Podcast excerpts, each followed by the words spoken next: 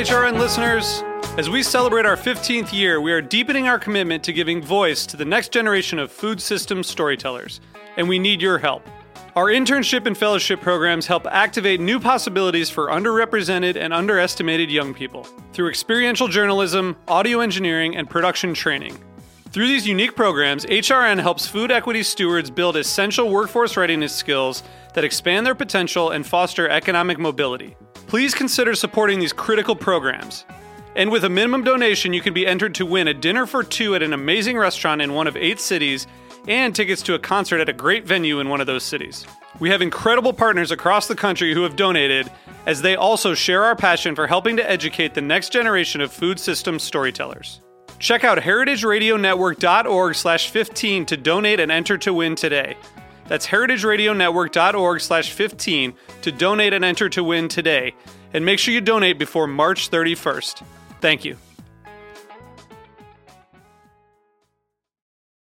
Good evening. Welcome to MoFad Lab. So exciting to have you guys all here. My name is Peter Kim. I am the executive director of the Museum of Food and Drink. I see a lot of familiar faces, which is exciting. But for those of you who are new here, uh, a uh, bit of background on the museum. We're a nonprofit. We are a new kind of museum that brings the world of food to life with exhibits that you can eat. We inspire curiosity about food, what it means, and how it connects with the world around us. And our goal is to open the world's first large scale independent food museum. And it blows my mind to say this, but it's true. There is no museum like this anywhere else in the world. And we think it's really important that this happens now uh, here in New York City. To give you a sense of what we envision, we want to build a place where you can actually taste and smell your way around the world and through time, learn about the science of bread, but also discover the economics of coffee or debate the ethics of meat production or discover the fascinating neuroscience of flavor and the mysteries of the gut, taste ancient Roman food, Han Dynasty food, or space station food. And the possibilities are endless, but all very exciting. You're here now in MoFad Lab, which is uh, sort of our, our test kitchen where we are developing both our exhibits and our community as we grow. We're open Friday, Saturday, and Sunday, and I'd encourage you all to please come back and visit. We have an excellent exhibition up right now. It's called Chow Making the Chinese American Restaurant. And it tells the incredibly poignant story of how Chinese immigrants overcame white supremacy and racism to create one of the country's most beloved cuisines. So, we have a very exciting program this evening, and I am very excited to have um, our first guest, Michael Harlan Turkell, who is an award winning photographer. He is also an author and a radio show host, and he's worked with some of the most incredible chefs around the world. He's deeply knowledgeable about food. He actually just uh, published a book, Acid Trip, right? Um, about vinegar. Uh, And so it's just great to have you here, Michael.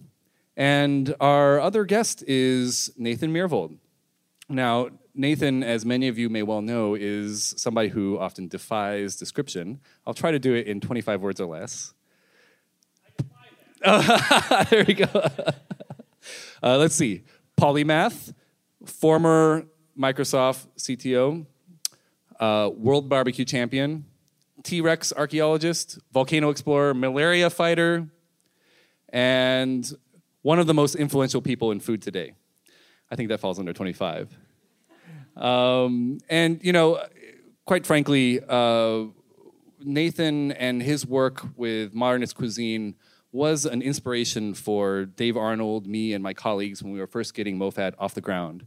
We were in particular inspired by Nathan's insatiable curiosity for you know, learning about the world of food and his unswerving commitment to doing deep dives, getting the information right, and uh, really getting people to think about food in an entirely different way. These are values that we hold dear to ourselves here at the museum, and so it's just a tremendous honor to have Nathan here with us. Now, this evening, Michael and Nathan will be kicking off their new podcast, Modernist Breadcrumbs, on Heritage Radio Network. And uh, Modernist Breadcrumbs is itself based in part on Nathan's uh, forthcoming book, Modernist Bread, which is, I don't know how better to put it, but sort of a 2,642 page um, magnum opus homage to bread. It is the result of over four years of research and experimentation, and it is going to also be available for pre sale after the program. Uh, I would be remiss if I didn't thank our partners before we proceed. Uh, so, I would like to extend our gratitude to Heritage Radio Network, the 92Y, and also, of course, Modernist Cuisine for working with us on this evening's program. Before we kick things off, um, I, we're going to go and do a trailer we're going to watch a trailer for Modernist Breadcrumbs, so I guess we can go ahead and cue that right now.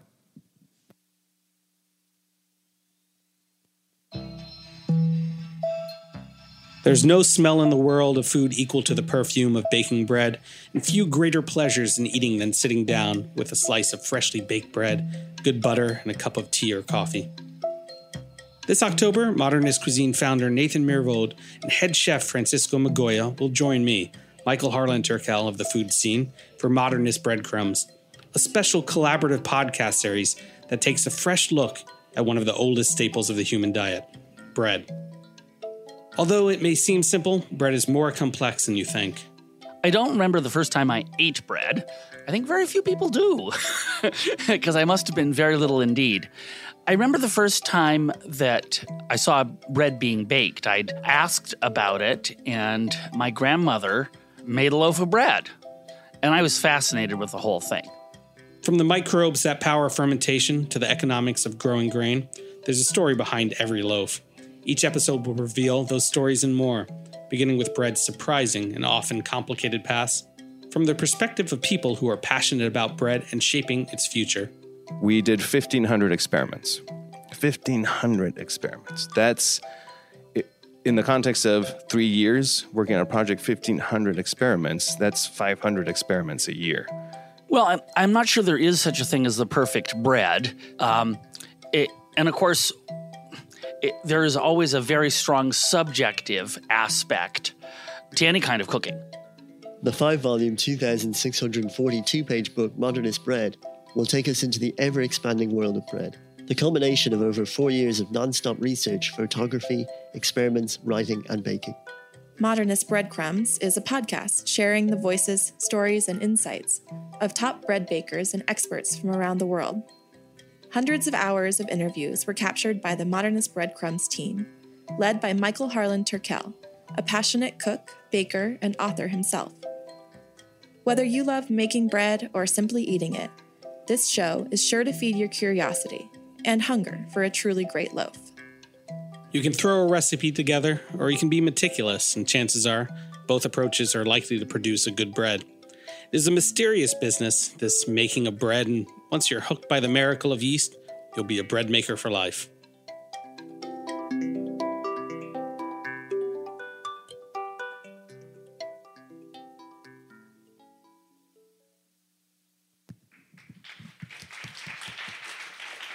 Ladies and gentlemen, please join me in giving a warm round of applause to Michael Harlan Turkell and Nathan Myhrvold.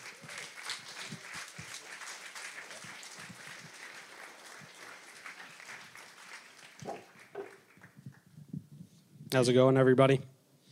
So I don't really have to the, reintroduce. The problem with us as a team is we've proven that we can drone on for hundreds of hours. So 250 at that.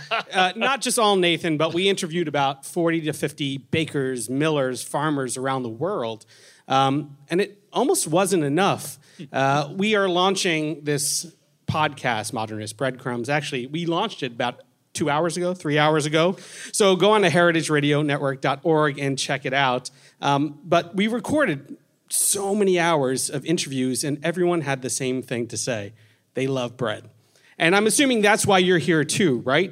Are there any people that are gluten free that are in the crowd or don't like no? So we actually don't, won. don't shame yeah. them. It's it's it's punishment enough. Yeah.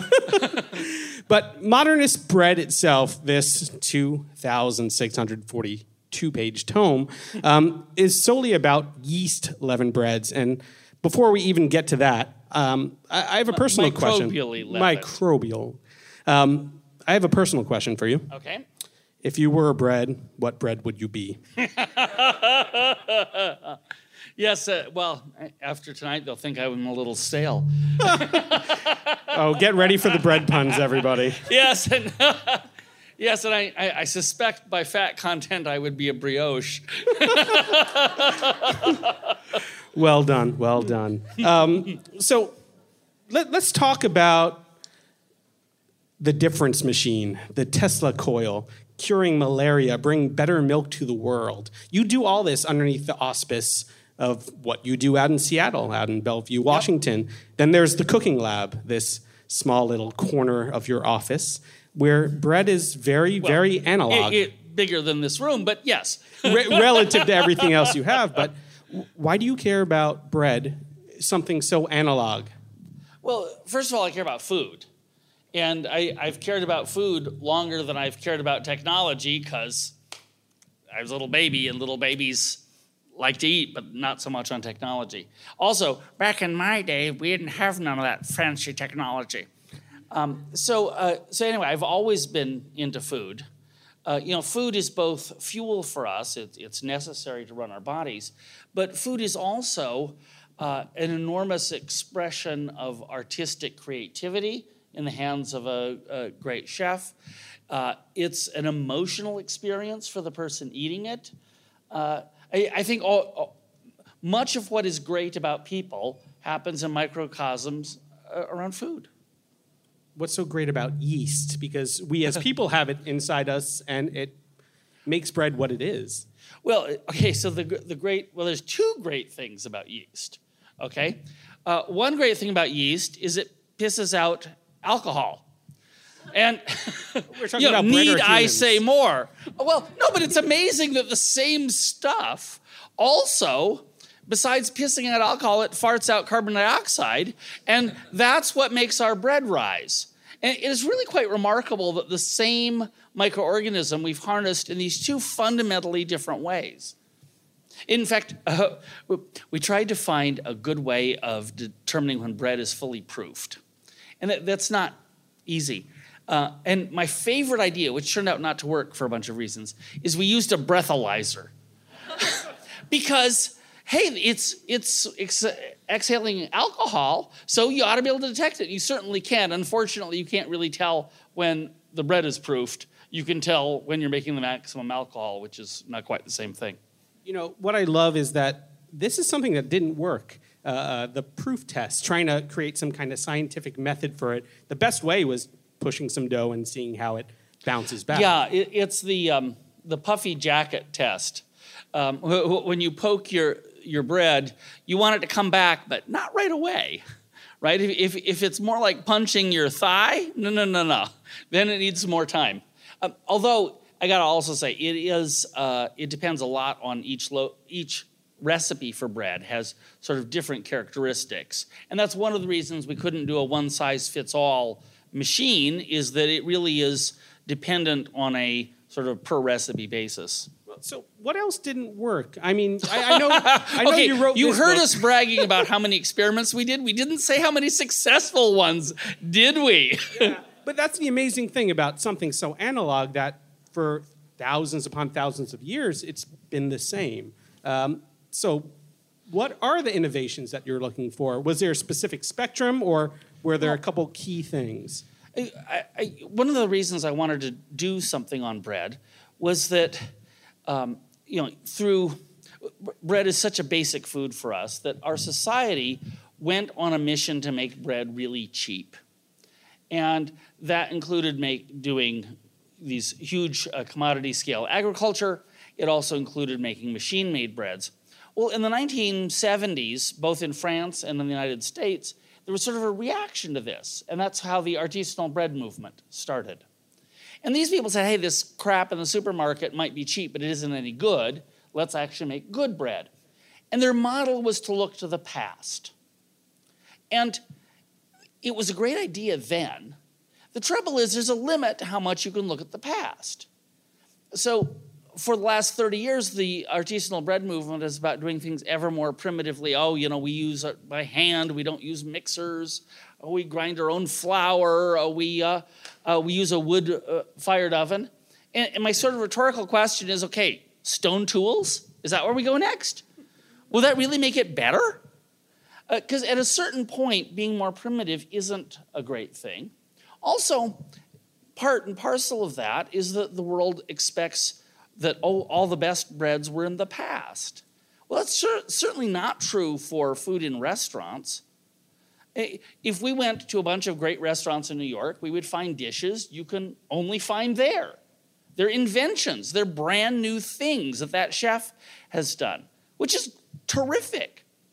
If we, we could go to a bunch of fantastic bakeries in Brooklyn or Manhattan and Paris and London and Tokyo and Seattle, and we would find pretty much the same breads. Because, oh, you don't have a batard? Oh, you don't have a baguette? Oh, you don't have a pain de campagne? And uh, if you stop innovation because you, you create this myth that can only occur in the past, you really have a problem. But you did look to the past, and I, I love. Oh, the of York, course we did. Yeah, I love the New York Times article that came out today and talked about you walking around the Louvre with a, a camera strapped around you, taking pictures of bread in in art. So I, I, I kept looking for a way to find pictures, uh, paintings of the past that were cataloged by whether they had bread in them. And uh, you know, Google has this AI um, uh, system that can determine if your YouTube video is a cat video, but they don't have one that can spot bread in pictures. Um, and it was this is important because I wanted to see what bread looked like in the past. You know, we always all have a sense that bread was always the way we experienced it. Uh, it- I knew that wasn't true. Um, the first baguette was very likely baked in 1918. Uh, ciabatta bread, ciabatta bread was invented in the 1980s and trademarked by a baker in Milan. Okay, Uh, when it came to America, everyone thought, "Oh, wow, this rustic peasant bread." You know, that must be from that part of Italy I didn't quite get to in my last trip because I don't remember seeing it, but but clearly, uh, but no, totally ersatz. Well, how how bad was old bread? Uh, I know in the first part when we we were talking about history, um, Pompeii or trenchers or these terms of things that were flat plates and used to sop up juices. They weren't really breads. They were almost like vehicles Well, for something else. The uh, uh, well, there's a lot of wonderful vehicu- I call them vehicular foods. Um, you know, the, the purpose of popcorn really is to carry the, the butter and salt to your mouth. um, it- it's you know when a chef says it accepts flavoring well, that means it usually doesn't have very much of its own. Um, so we really got into the past. We got into the Roman bread very seriously because uh, the Romans produced bread uh, at enormous scale. Uh, bread was a primary source of calories. And as a result, they had to make lots of it. So Pompeii, which is actually not a very large town, had 33 bakeries. Uh, well, we read a bunch of things about how the Romans made their bread. And unfortunately, those things were written by archaeologists or classicists who don't know how any bread is made, much less the Roman bread. So n- none of their actual speculations would work. Uh, and we have a tendency to get carried away. Uh, so uh, I discovered that Romans had a law that you had to mark your bread with a little bronze thing called a bread stamp. This thing, right here. And I thought that was so cool. Then I found an antiquities dealer that had one. So I bought it, and for the first time in 2,000 years, it went into an oven. Uh, of course, the dealer was horrified. You know, he said it, would, it would, wouldn't be guaranteed. I said, Look, the one thing I know is this thing likes ovens. uh, there's a fabulous um, mural in Pompeii of a man distributing bread. Looks like a man selling bread uh, to customers. And so we really got interested in that mural because if you look really closely, you can tell a lot of details of the bread.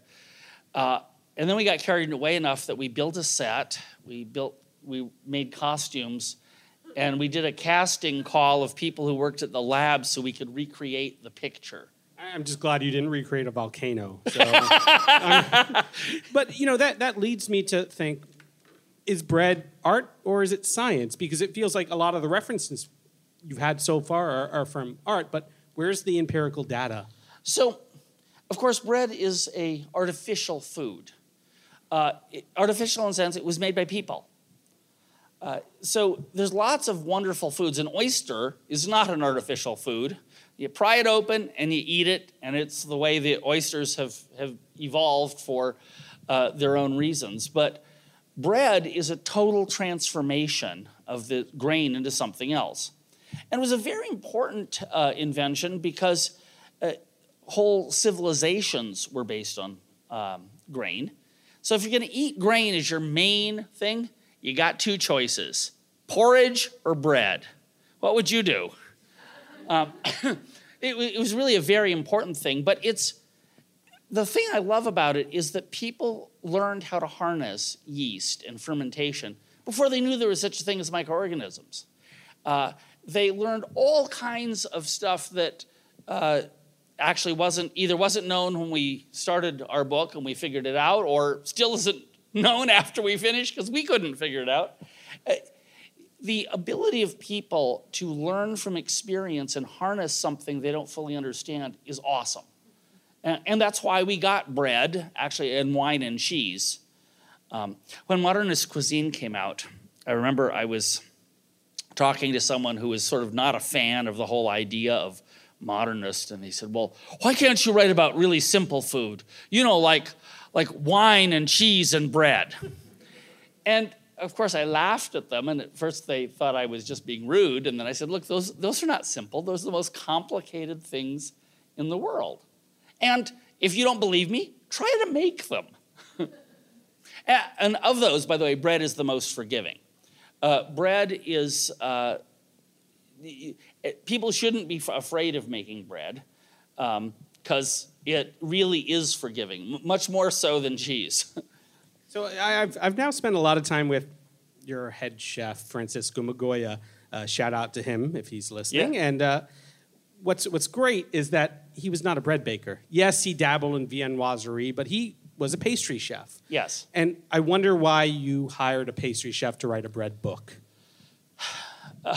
Well, if you saw the, that set of pictures, there was a picture of a brioche that was covered in carefully piped out meringue, and the whole thing had been torched. And that is part of what you get when you hire a pastry chef. Um, it- so, what I wanted to do is hire someone who uh, had experience writing complicated cookbooks, and Francisco had written uh, several prior to this. Uh, somebody who had worked in one of the top restaurants in the world because I, I am interested in a dedication to the quality of what you do and a quality of the experience that uh, is pretty extreme. Uh, so I wanted someone who had worked for uh, a, someone who had you know, done a fantastic restaurant. Because the level of attention to detail, the focus on quality, I thought was very, very high there, and frankly, doesn't have to be as high at most bakeries. Because most bakeries are selling a $5 product. Um, and I, nothing against the world of bakers and bakery, but there's only so much attention you can do to that. So uh, uh, Francisco had been the head pastry chef at French Laundry, and there you're spending $250 a person plus the wine, and if anything, the bread or anything isn't right, the people you'll hear about it. And as a result, uh, those places are run uh, with an attention to detail that I don't think I could find any other place. Now, unfortunately, very few uh, very top restaurants have a bread person. Um, in fact, Thomas Keller's bread person is at Bouchon Bakery. It isn't part, part of French Laundry. And nothing against that. Um, so, but Francisco met all of those criteria, and so, um, and then of course, the, my big question is, would he, uh, w- would he be willing to come? And turns out he was. How many bakers are in the crowd? How many bread bakers are here? Raise your hand. Okay. Okay, we have a handful. Uh, on, on Nathan's point alone, trying to teach a staff how to bake bread, you know that there's a lot of latitude. You come in one day and you see a bread one way and you see it another. Um, how do you train somebody or how do you teach somebody to keep within those bounds? Well, of course, we have the luxury that uh, we uh, we weren't a bakery, so we weren't trying to please a single fixed customer. Now, that said, we were sort of the bakery without revenue. Um, uh, we baked 60,000 loaves of bread for this book. Um, we went through. I, I, would ask Francisco, okay, what, how much flour are we going through? And when it got to be a pallet of flour every three weeks, I said, boy, that's really a lot. Um, uh, so uh, everybody at our lab gained weight. and nobody at our lab has bought bread in three years. And it's very traumatic to them now because we've stopped baking bread, at least at, at that scale. Um, so, uh, there. Yeah. Well, I mean, you could have just used that volcano and put it in the ashes and preserved whatever you didn't eat at that time. But uh, there, there are so many things that I want to ask you, um, you know, about no knead, about you know, dough CPR. What, what are the biggest innovations that have come out of bread in the past 10, 15, 20 years and continue to come out because of your book? Well, so one of the things that is a modern innovation that dates uh, around that time is high hydration breads. Um, Chad Robertson's bread, uh, for example, uh, Chad was kind enough to write the foreword for the book. That's a modern invention. And to me, that's a modern style bread. Now, it looks really rustic and old if it's got lots of big bubbles in it, but it turns out uh, no bread in the past did that. Um, and we know because we have both gotten lots of bread recipes from the past, uh, but we also found this uh, great uh, French scientist named Rivot, who in the 1840s went around buying loaves of bread all over Paris, measuring them, weighing them, and determining their moisture content. And one of the funniest things about Rivot's um, study is that the smallest loaf of bread he worked on was two kilos. And when you think about it a minute, it's very clear why. It, most of the people in Paris were relying on bread for most of their calories. And if you're going to live on bread, you need about a pound a day. It's half a kilo. So you don't bring home a nice little 200 to 300 gram baguette uh uh that's like a snack. And you also don't take the time to make that because you, you're, at, you're putting a lot more labor per weight of dough. So they made big old round loaves.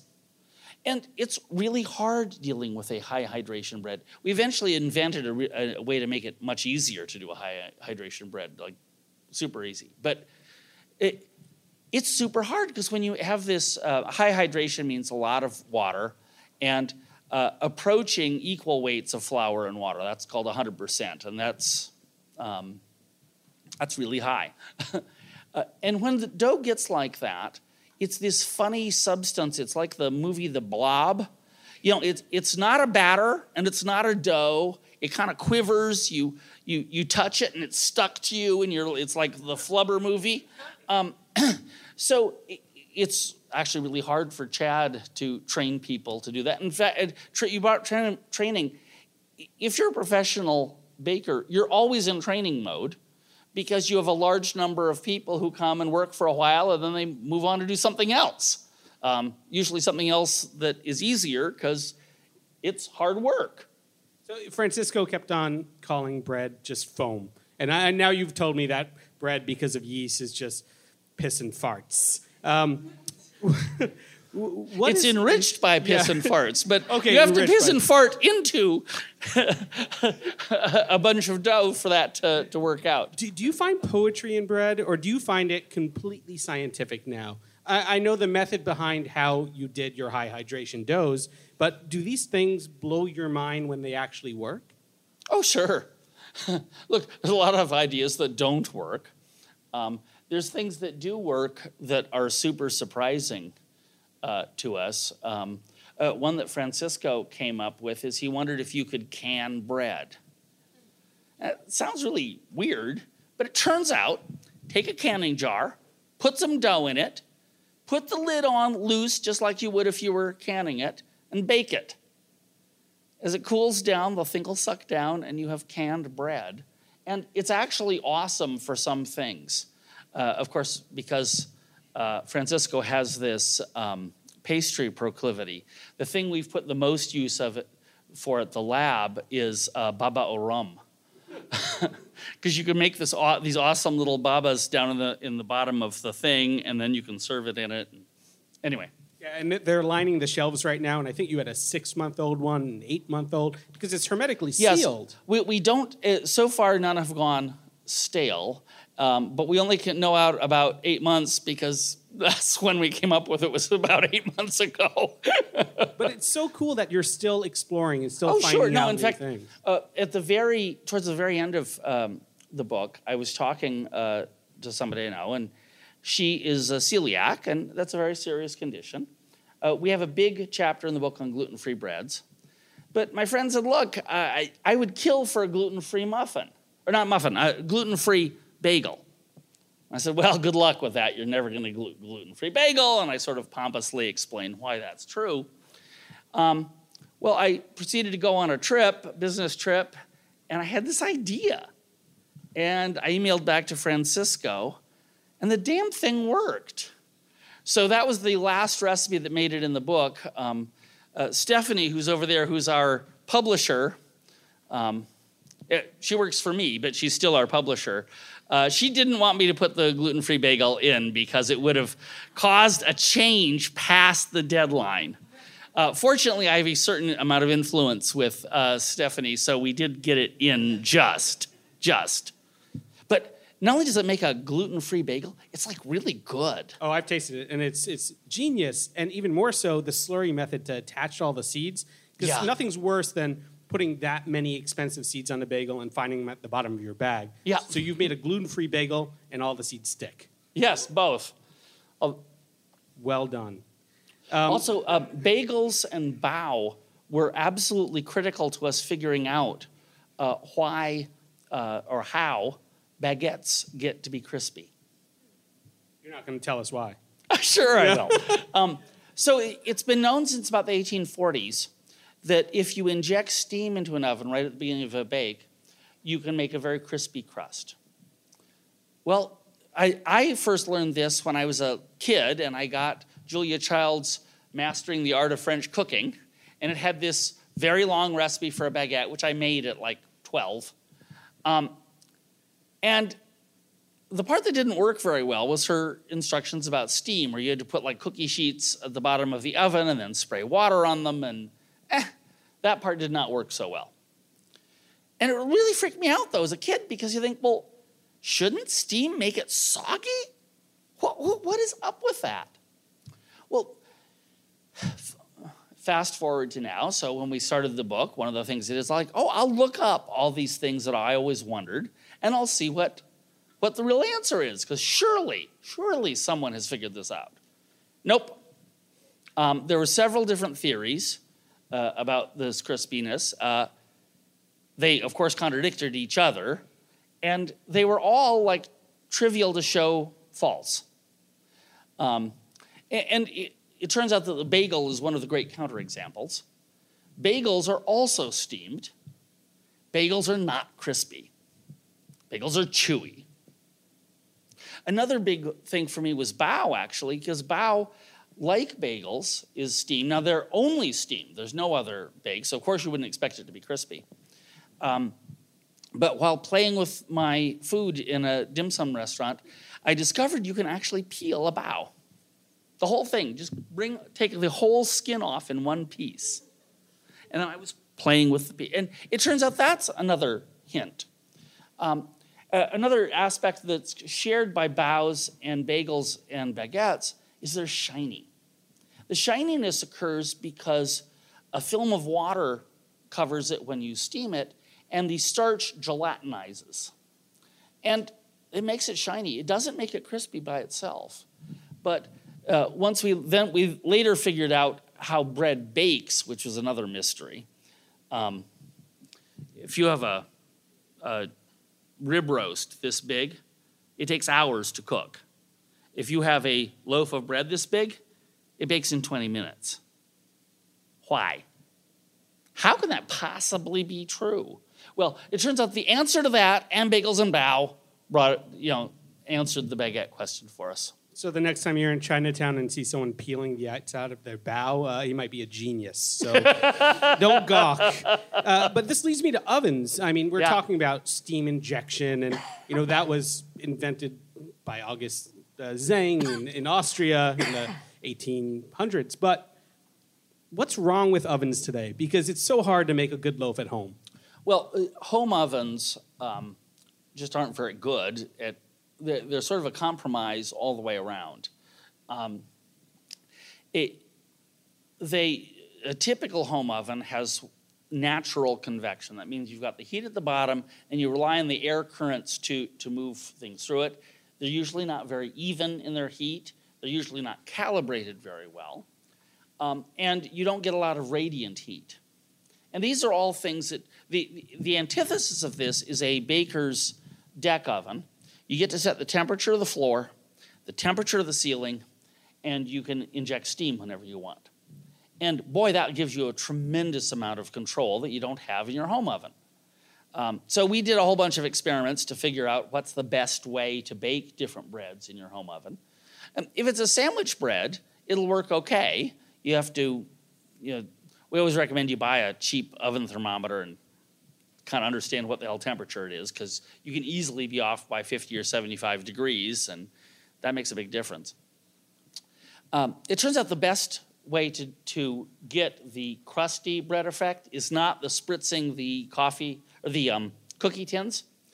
Uh, it's to bake in cheap black cast iron. Uh, it turns out the fancy pants Le Creuset enameled stuff is terrible. Um, it's the blackness of the cast iron is really important. It's not the fact just that it's it's cast iron. Uh, the other thing is the recipes that tell you that you have to preheat the pot. It's well-meaning, and you can get a slight improvement by preheating the pot. But you have a 450 degree pot. You're supposed to lower your your bowl down into it.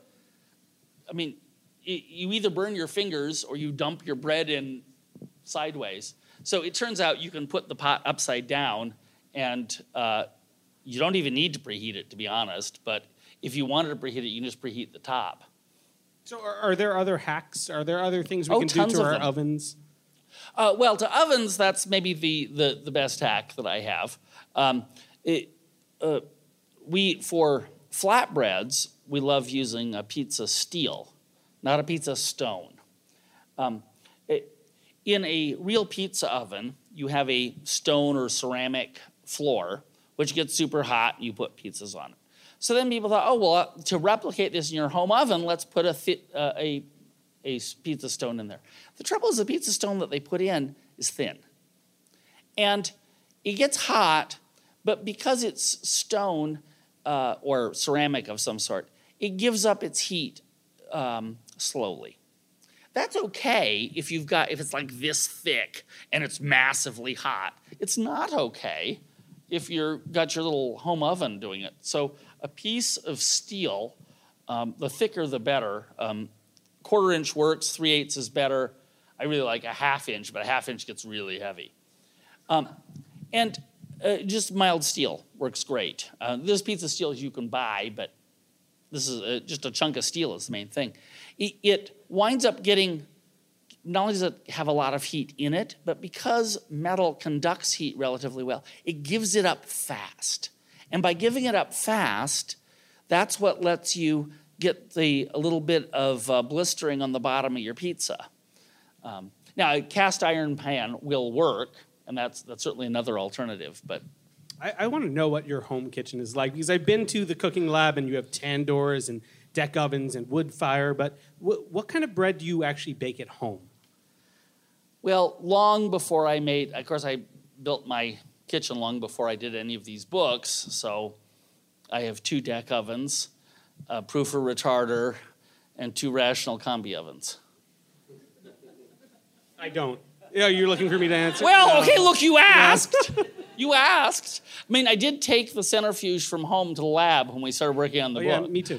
Yeah. I mean, I took your centrifuge. So. But if, if I don't have the space in my Brooklyn apartment for you know a, a proofer and two deck ovens, uh, what should I invest in other than Uh, I mean, h- how do I proof a bread at home? How do I create like So- a dough cycle? One of the things that is a big source, in general, uh, variability is your enemy when you're trying to make uh, bread reliably. And so anything that varies a lot, you shouldn't do. Um, and that or and and the problem with home bakers is they'll say, "Oh God, I screwed it up. It didn't come out." It's like, no, actually, don't blame yourself. You you left it out to proof on the kitchen, and you don't have air conditioning, and it's a very different temperature at different parts of the year. So that's why it's not going to come out. It's not. Don't take it personally. Um, you know, so people proof out on their counter, uh, proof in your broom closet um, or your bedroom closet. It, it usually doesn't have windows, and people aren't opening the door a lot. Um, if you want, uh, we should have uh, instructions for doing a do-it-yourself proofer um, in the book. You take a cooler, and you go to a, a pet store, and you buy an aquarium heater. Because aquarium heaters are made to heat in exactly this, uh, this range. And so you put like an inch of water at the bottom of your cooler and you put in the aquarium heater.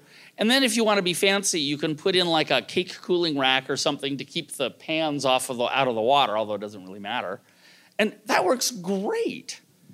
Um, so little things like that to make sure that things are, are the same every time uh, really helps. Uh, the other thing I, I always have to say, even though uh, this is not primarily um, home cooks here, the biggest lesson that anyone should tell home cooks is do it more than once.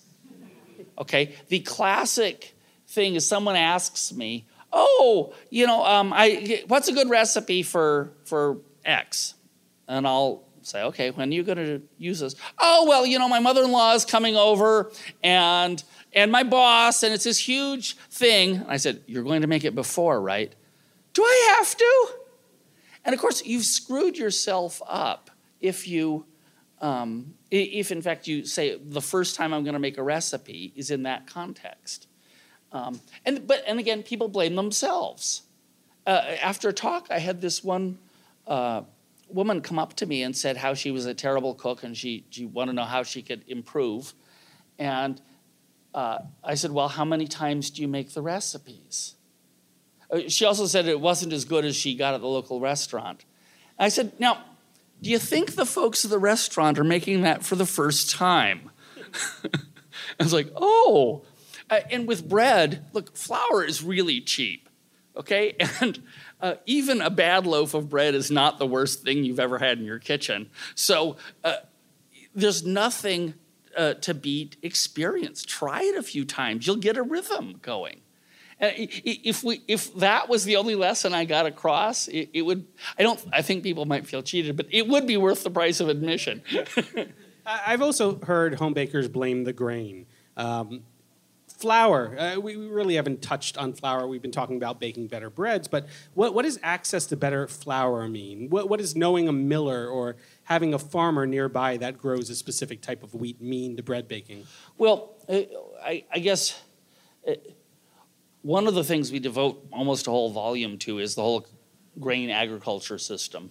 Um, for 99% of the time, having a farmer nearby who grows grain doesn't help you because he's growing the same grain everybody else in the country is. And by the way, you can't do very much with it if you did get some from him.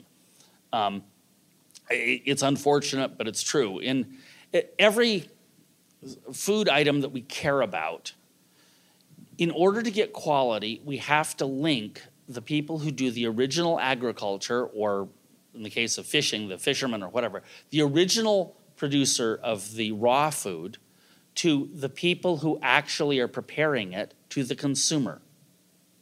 Uh, when I was a kid, my mom bought Folgers coffee. Thank God that is not the only choice now. There's a bajillion choices, single origin, X, Y, and Z, only from the north side of the hill, ba-dum, ba-dum, ba-dum. Uh, when I was a kid, chocolate was only Hershey's. The same thing happened. And so people who care enough about it will go source those best uh, things. Well, our, our society went on this giant uh, quest to make bread almost free. That was the goal. And they did succeed in making grain almost free. So, in a typical supermarket loaf of bread, the farmer gets five cents. Um, and that's kind of absurd. Um, the US Department of Agriculture did this study that we looked at in this, and they broke out insurance as one of the categories. The insurance guy gets eight cents. Okay, the plastic bag, that's, a, that's five cents. So that's like totally fucked up. Okay, you, you the actual product that it's all based on is nearly free. Like, hey, what if we were like totally crazy and we spent 25 cents? Whoa! Now, at the moment, if you're the baker or the, excuse me, the farmer who's trying to make that better grain, it's really hard because you don't know who the hell to sell it to. Um, and so there's, there's, this whole chain. Um, bread is at a stage that uh, you know coffee and chocolate were decades ago, and it's going to be tough sledding because we have a lot of attitudes about bread uh, that are kind of built into many of us that come from this notion that it needs to be cheap or free. Um, when a restaurant charges for bread, people get mad. And I was talking to someone about this, and I said, Well, do you think risotto ought to be free? Or pasta? And they said, Well, you know, that's, that's, that's like a dish that the chef makes. I said, Well, yeah, so? Um, it, now, I understand that if you're used to bread being free, then you think that's part of the society's pact. But if it's something that the chef has to provide for free, they're going to put a commensurate amount of effort into it. Um, and if we're not willing to go a little out of our way to seek out a great baker, maybe stand in line a little longer than we would at the supermarket and maybe pay a little more, if we're not willing to do that, we're getting the bread we insist on. Now, to go back to your question of the great flour, so you can get great flour at most uh, places if you look for it. Um, I mean, if you're a start, uh, beginning baker, start off by trying to get bread flour. Um, bread flour is not necessarily better than uh, all purpose, but all purpose flour is all over the map in terms of what it actually has in it, what protein level is in it. So, unless you get used to a particular brand, you're better off with bread flour. Um, it, the, uh, there are small mills that do a great job, uh, the, but like the small mills that, that we got one in Washington State that supplied a lot of flour for us, but you won't get it here because again, flour is so cheap that the transportation of it um, is just becomes an issue. So flour is pretty much just shipping and handling. Well, it, yes, it, it, when you put it in boats, it turns out water is really slippery. So you can move flour by boat huge distances. Um, uh, because uh, pizza is a flatbread, uh, we sort of use this as an excuse to uh, send Francisco to VPN school for the to get like officially certified. Um, he also got certified as a Detroit style pizza maker. But the funniest part of the VPN course was where the uh, Italian guy was waxing lyrical. He says, You know what makes the flour so great? The wheat of Manitoba. Because it's true. okay, Italy is not a great country for growing wheat. Canada is. And, and great, the, all uh, the, the fancy double zero flours from Italy all come from wheat grown in Canada. So God forbid that we're not bread bakers in this room, but we are bread buyers. How do we invest in better bread? Do we diversify which loaves we buy? Do we frequent certain bakeries? Well, look, New York City uh, has some of the best bakers in the world in it, and it's got a lot of crap bread too. Okay, I mean certainly the supermarket is full of crap bread, but there's also, you know, full-on bakeries, bread bakeries that have stuff that I don't think is very good. Um, I, am not going to sort of name and shame. That isn't my my role here. Um, but uh, look, I also don't like telling people what they should eat. Um, it, we have a chapter on bread and health where we talk about the gluten-free phenomenon, And there are some people who have celiac disease. That's a serious thing. You need to treat it seriously, and those people shouldn't eat gluten.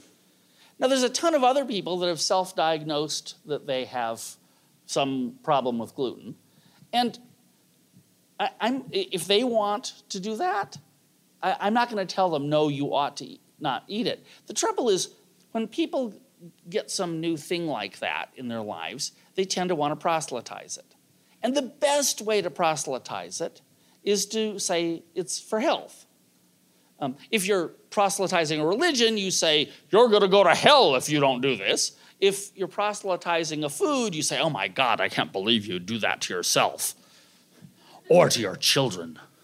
Uh, and, you know, the trouble is there just isn't a lot of evidence that, that um, fact, there's no evidence uh, that there are people who are gluten sensitive other than people who are celiacs. And what I mean by no evidence is scientists have done these studies where they get a bunch of people who say they're very sensitive to gluten. They randomly divide them into two groups. One group gets gluten free food, they do some other tests. The other group gets gluten free food that they spiked pure gluten into. And they can't tell. And they've never found a group of people that could tell. Now, rarely you might find someone who has an undiagnosed case of celiac, of course. But um, uh, so I don't think I should tell people what to eat, but I don't like it when people shame whole areas of food on the basis of health stuff that isn't true. Now, just to be make sure everyone hates me, um, it, there's uh, on the other side, uh, whole grains are not better for you. The usual claim is whole wheat or whole grain breads are better for you um, health wise and they're more nutritious. And, and that leads to otherwise well meaning people attacking bakers or, or deriding white flour. And I think that's ridiculous because, again, there's no evidence. It's not more nutritious. Uh, ironically, uh, whole grain breads are net net less nutritious. Um, that's because the bran uh, has a set of chemicals called phytates in them, and those bind to other minerals and prevent your body from absorbing them. So, whole grain bread basically blocks iron uh, absorption. So, if you're anemic, whole grain bread is blocking any iron you're eating at the same time you're eating your whole grain bread. Um, uh, there's other minerals that people say, oh, that mineral is in the bran. Well, it's in the part of the bran you don't digest. So you flush that away afterwards, and that didn't help you very much. Um, so it, I love whole grain breads. We have lots of whole grain re- uh, bread recipes. Uh, we even came up with a way of making a whole grain bread that has almost the same volume as a uh, white flour loaf, which takes some doing. You know, normally, there's nothing in the world that kills the volume of bread as well as bran. Now, when I say nothing in the world, we tried lead shot, ball bearings, we tried ground glass, we tried everything we could to see what is something that would cause the volume of bread to go down. And boy, bran takes the cake. Um, and, and it's for two reasons. Uh, one is there is a mechanical aspect of it that when your bread is rising, there's effectively a million little balloons in there that are getting inflated by the, the yeast. And the bran particles are big and they're sharp, and those actually weaken those bubbles. That's the mechanical effect, but that's actually slight. And ground glass or like chopped up fiberglass does do that. Um, if you try this at home, make sure you label the pans. Just saying.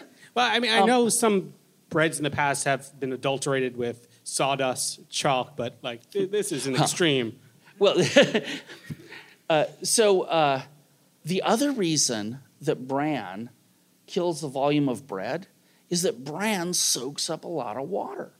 So you start off with a bread, oh, I think I'm going to make a 70% hydration bread. 70% is a pretty good hydration level to get a reasonably open crumb and then like a third of the water gets sucked up by the bran.